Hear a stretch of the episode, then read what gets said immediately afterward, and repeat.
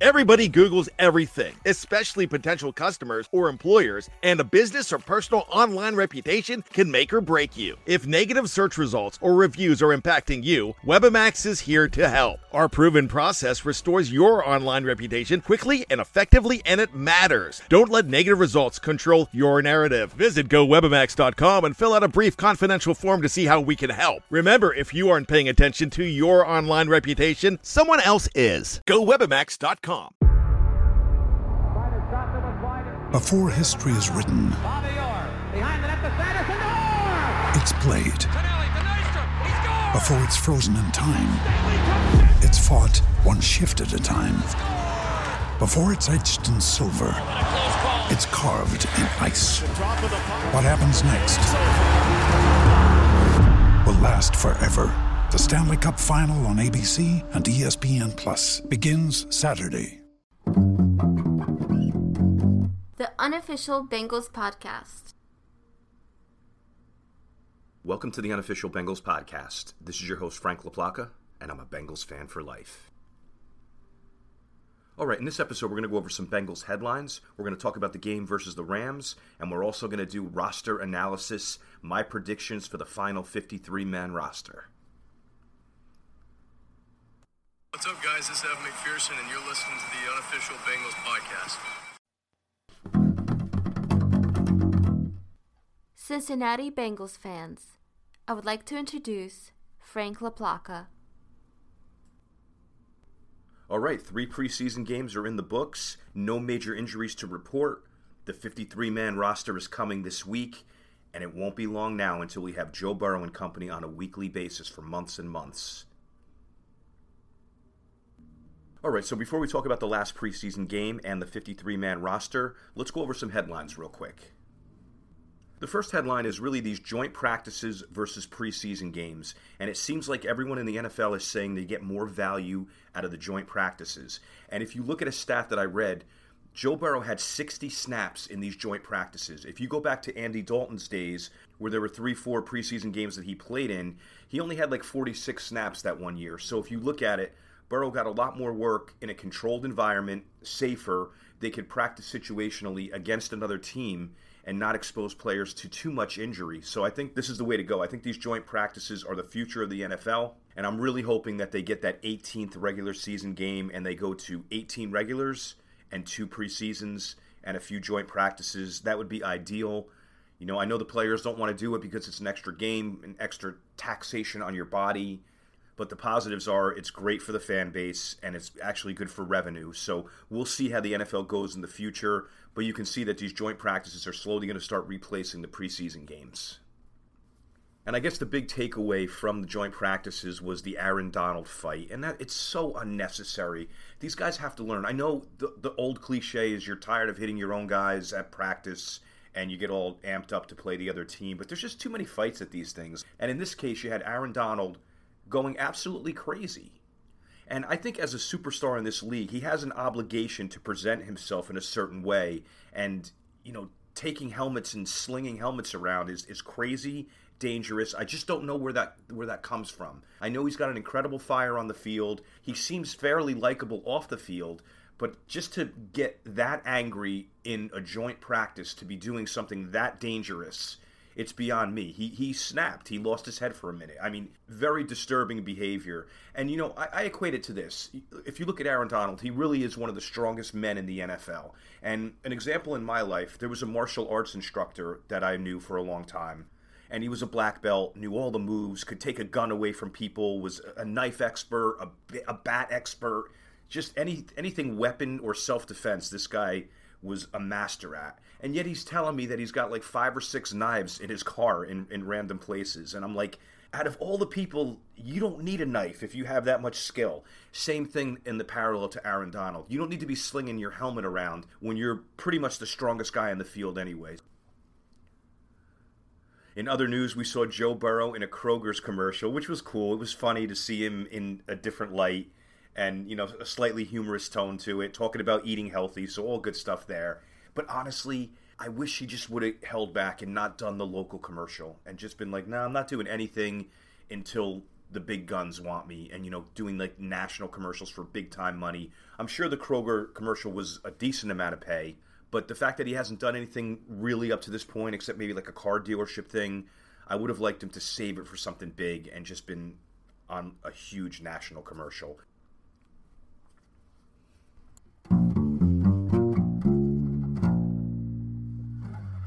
Preseason Week 3 Cincinnati Bengals 16, Los Angeles Rams 7.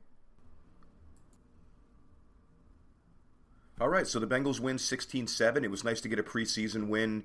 It's this is a game that's probably the toughest to watch out of all of them unless you're a crazy diehard fan like I know a lot of you are and like I am. I mean, I was enjoying every second of it, but you start seeing a lot of guys that aren't going to be on the final roster. There wasn't a starter getting near the field except I guess they had Tre Flowers in there which I wouldn't have even done, but I know they were a little light at corner.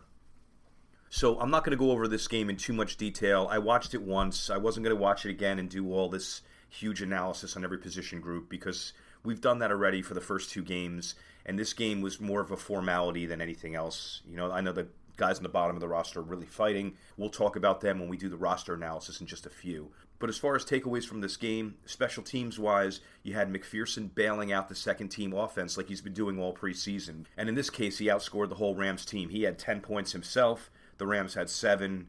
And then the other special teams takeaway, aside from that nice return by Trent Taylor, 31 yard punt return, excellent.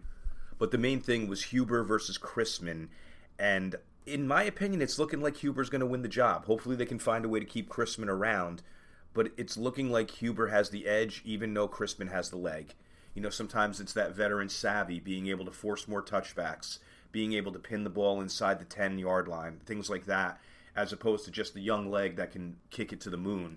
But there is going to be a spot for Chrisman in the future. I just think that Huber has won the job.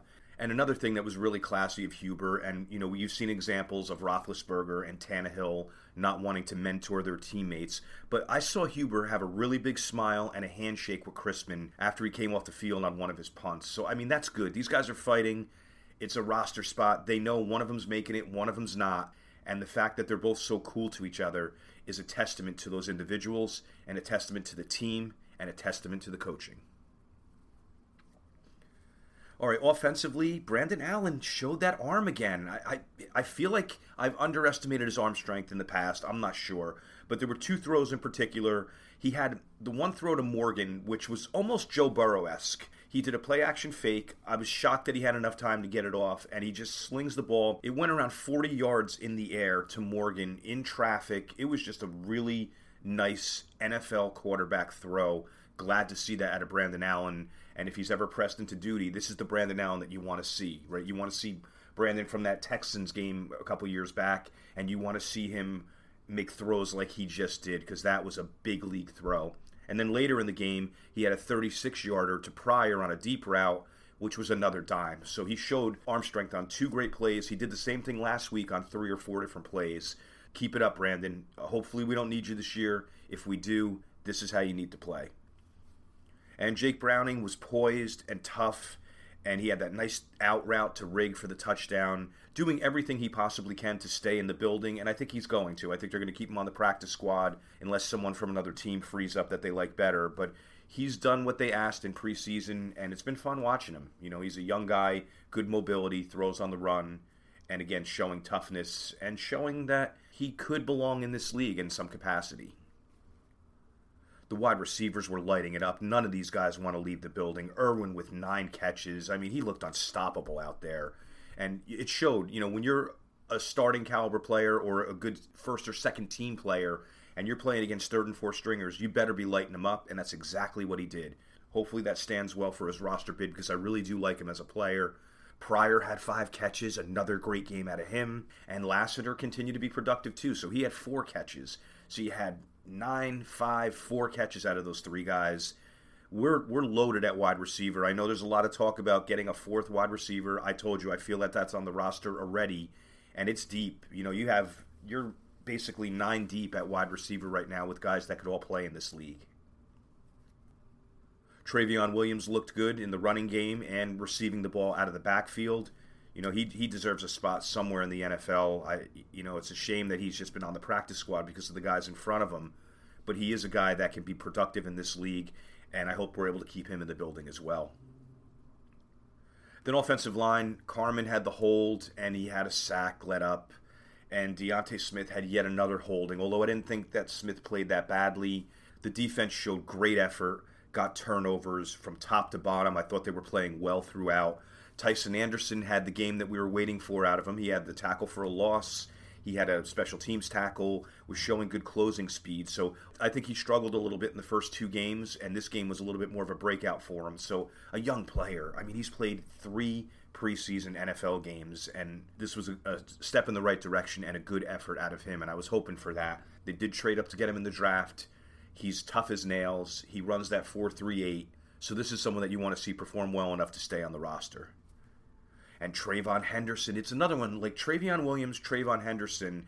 They just don't deserve to be cut in any capacity. Uh, you, you got to put him on the practice squad. That's fine. But Trayvon is just like whenever you need him, whenever he's called on, he does things in a game. Like this game, he was lighting it up again against the third and fourth teamers, but he showed that he's a cut above that and deserves to find a place somewhere on the squad as well. Gunter continued to be very productive. Carter had the, the strip sack. So both of those guys had an excellent preseason, and welcome to the defensive line rotation.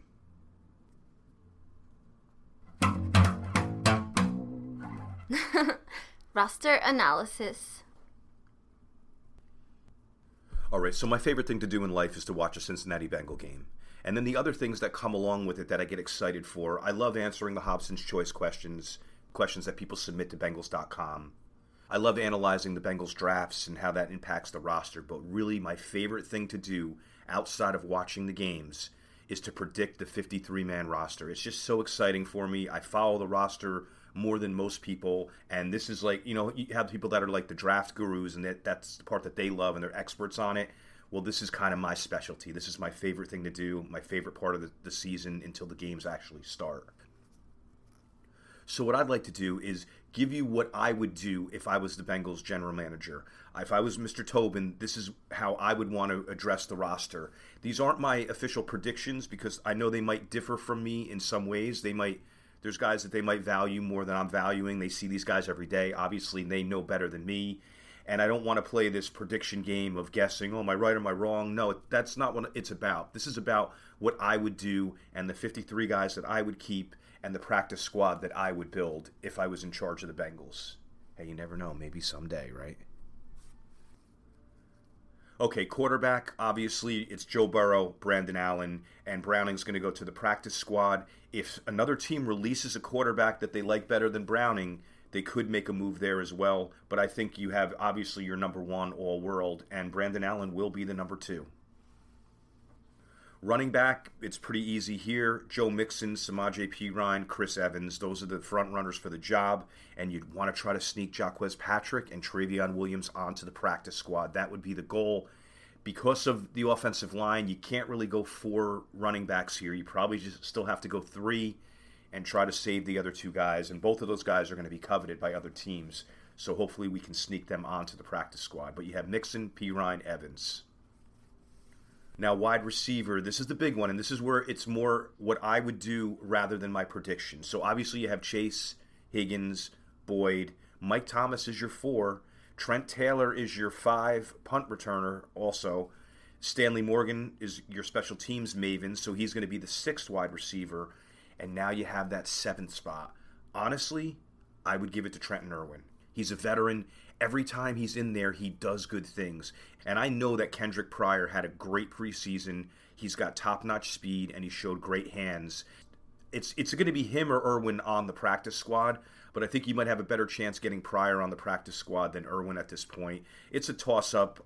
I want to see them both remain in the building, obviously, but if I had to vote for one, I would just say have Trenton Irwin there and Pryor's the next man up. And Lassiter's going to find himself on the practice squad as well. Yeah, he wasn't able to return punts like we thought, but he is a decent receiver, and he had a lot of production in these preseason games. And the one drop that he had on the punt here was kind of the end of that experiment, but still a wide receiver that is worth keeping around, and he will also be on the practice squad in my world as GM. All right, so tight end, I would do this. Hayden Hurst is your one.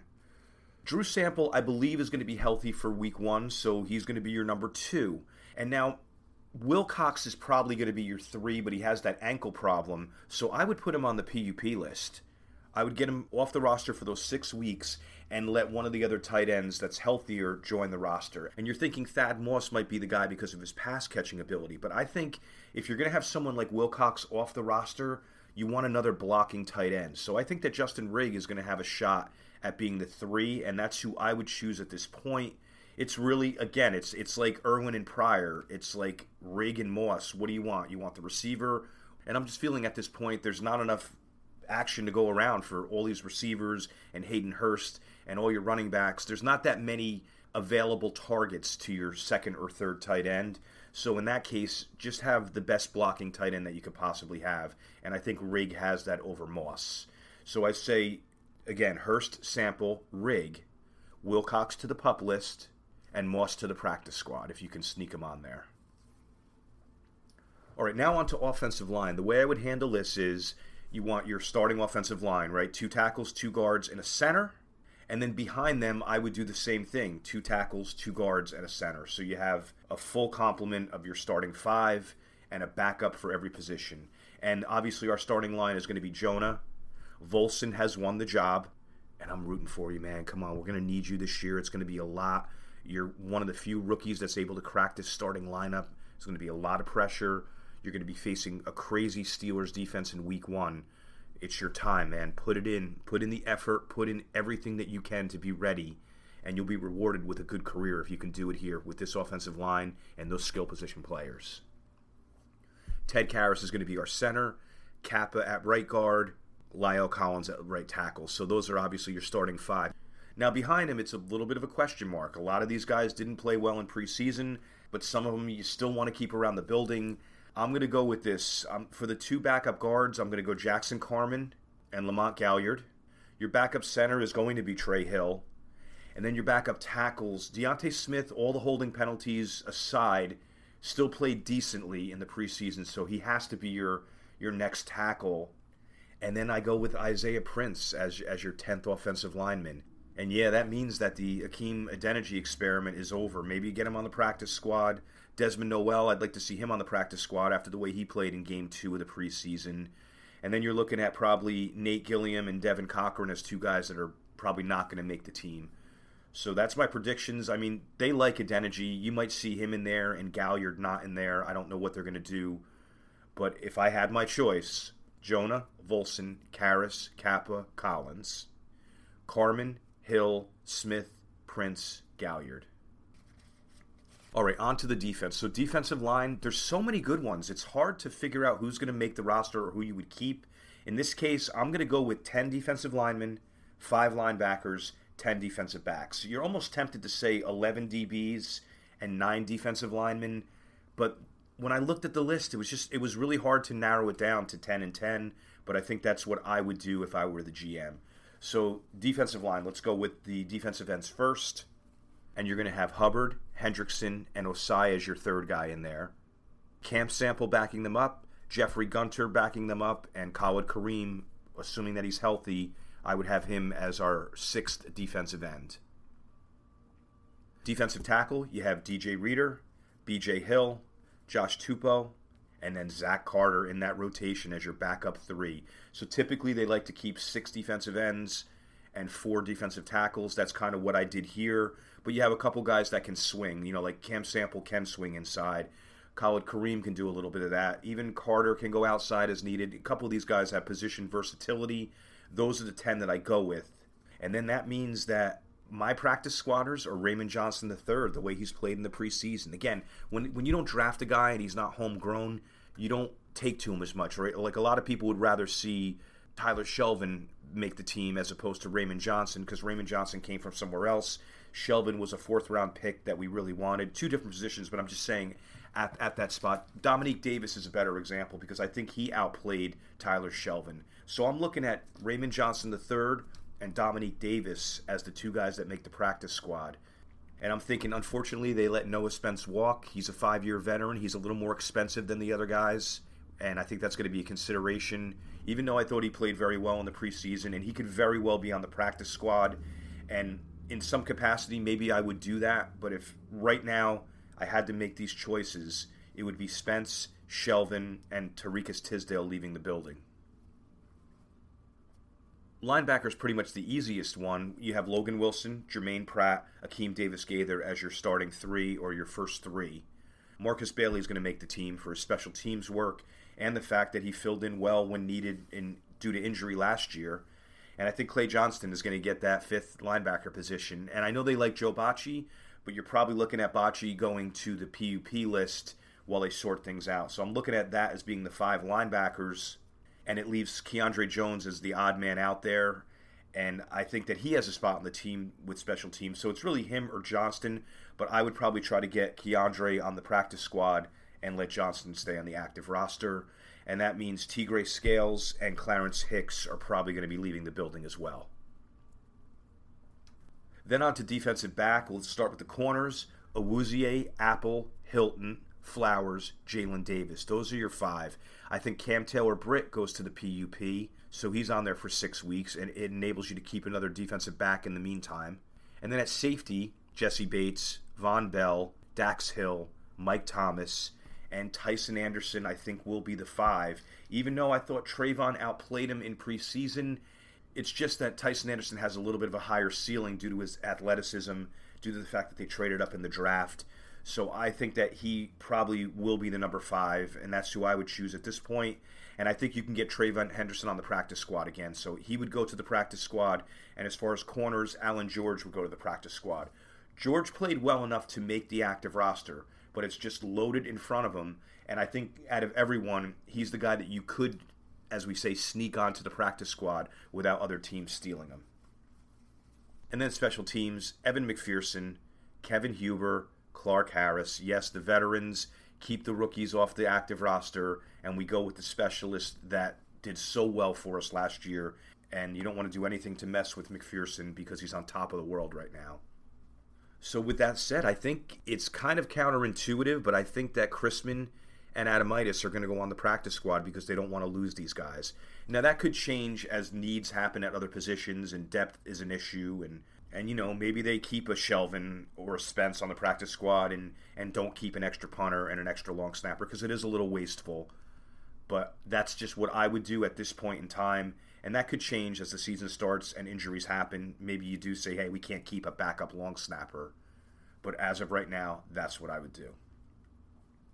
So there's also the cruel reality when you name the 53 man roster. There's guys that make it as that like 52 or 53rd guy or the 15th or 16th guy in the practice squad.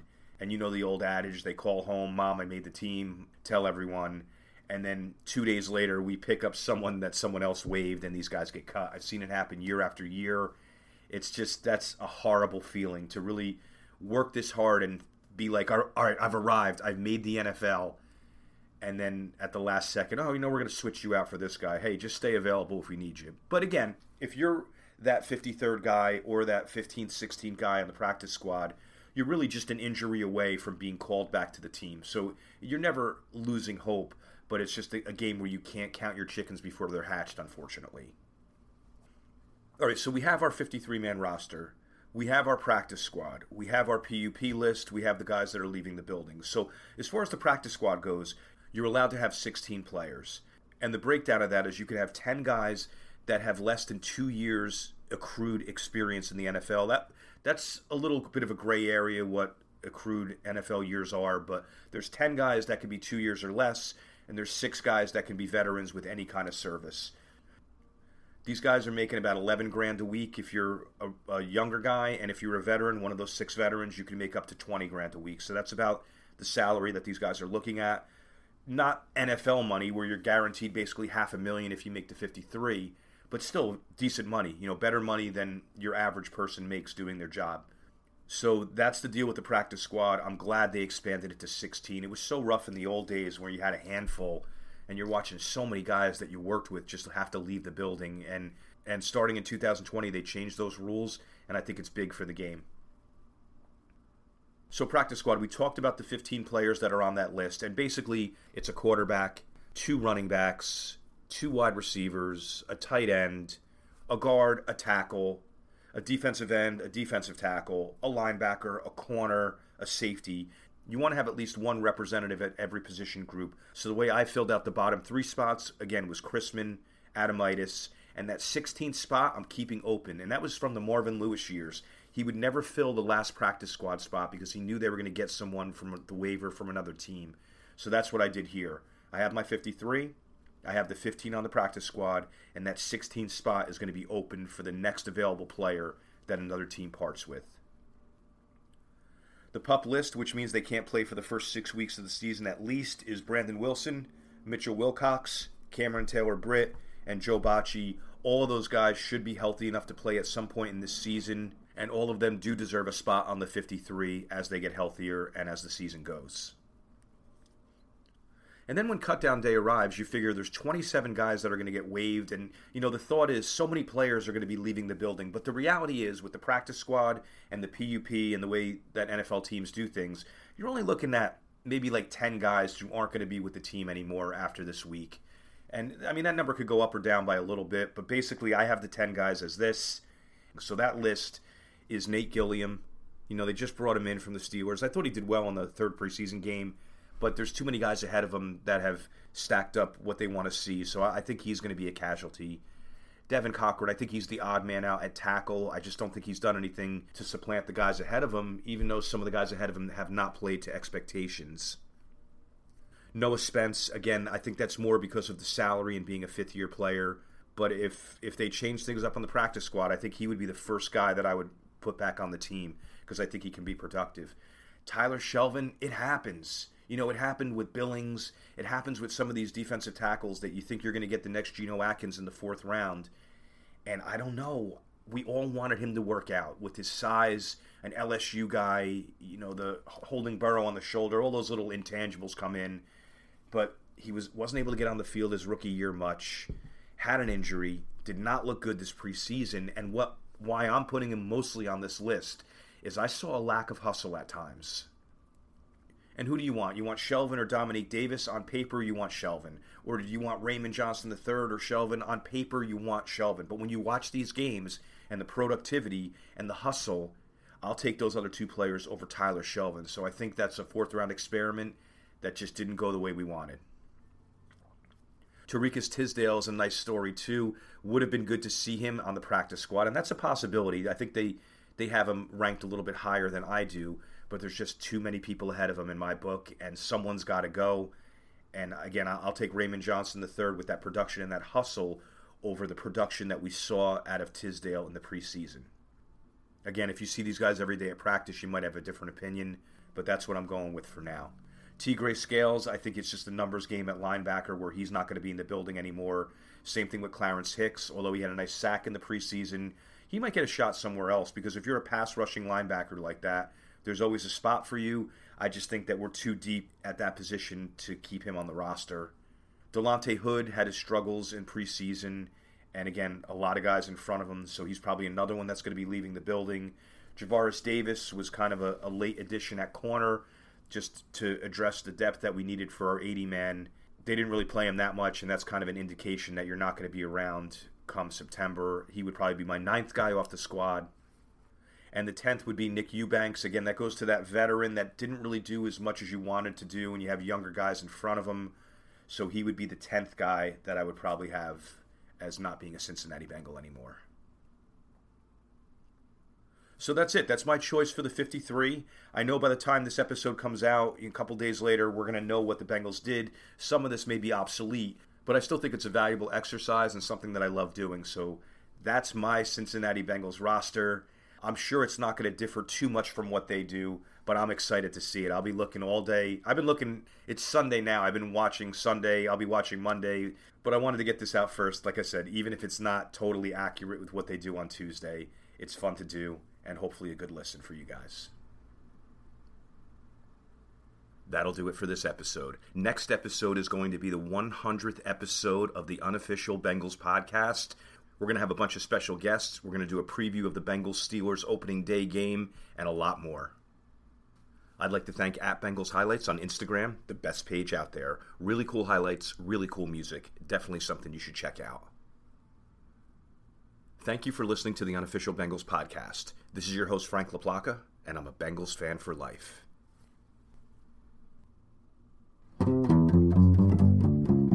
The unofficial Bengals podcast.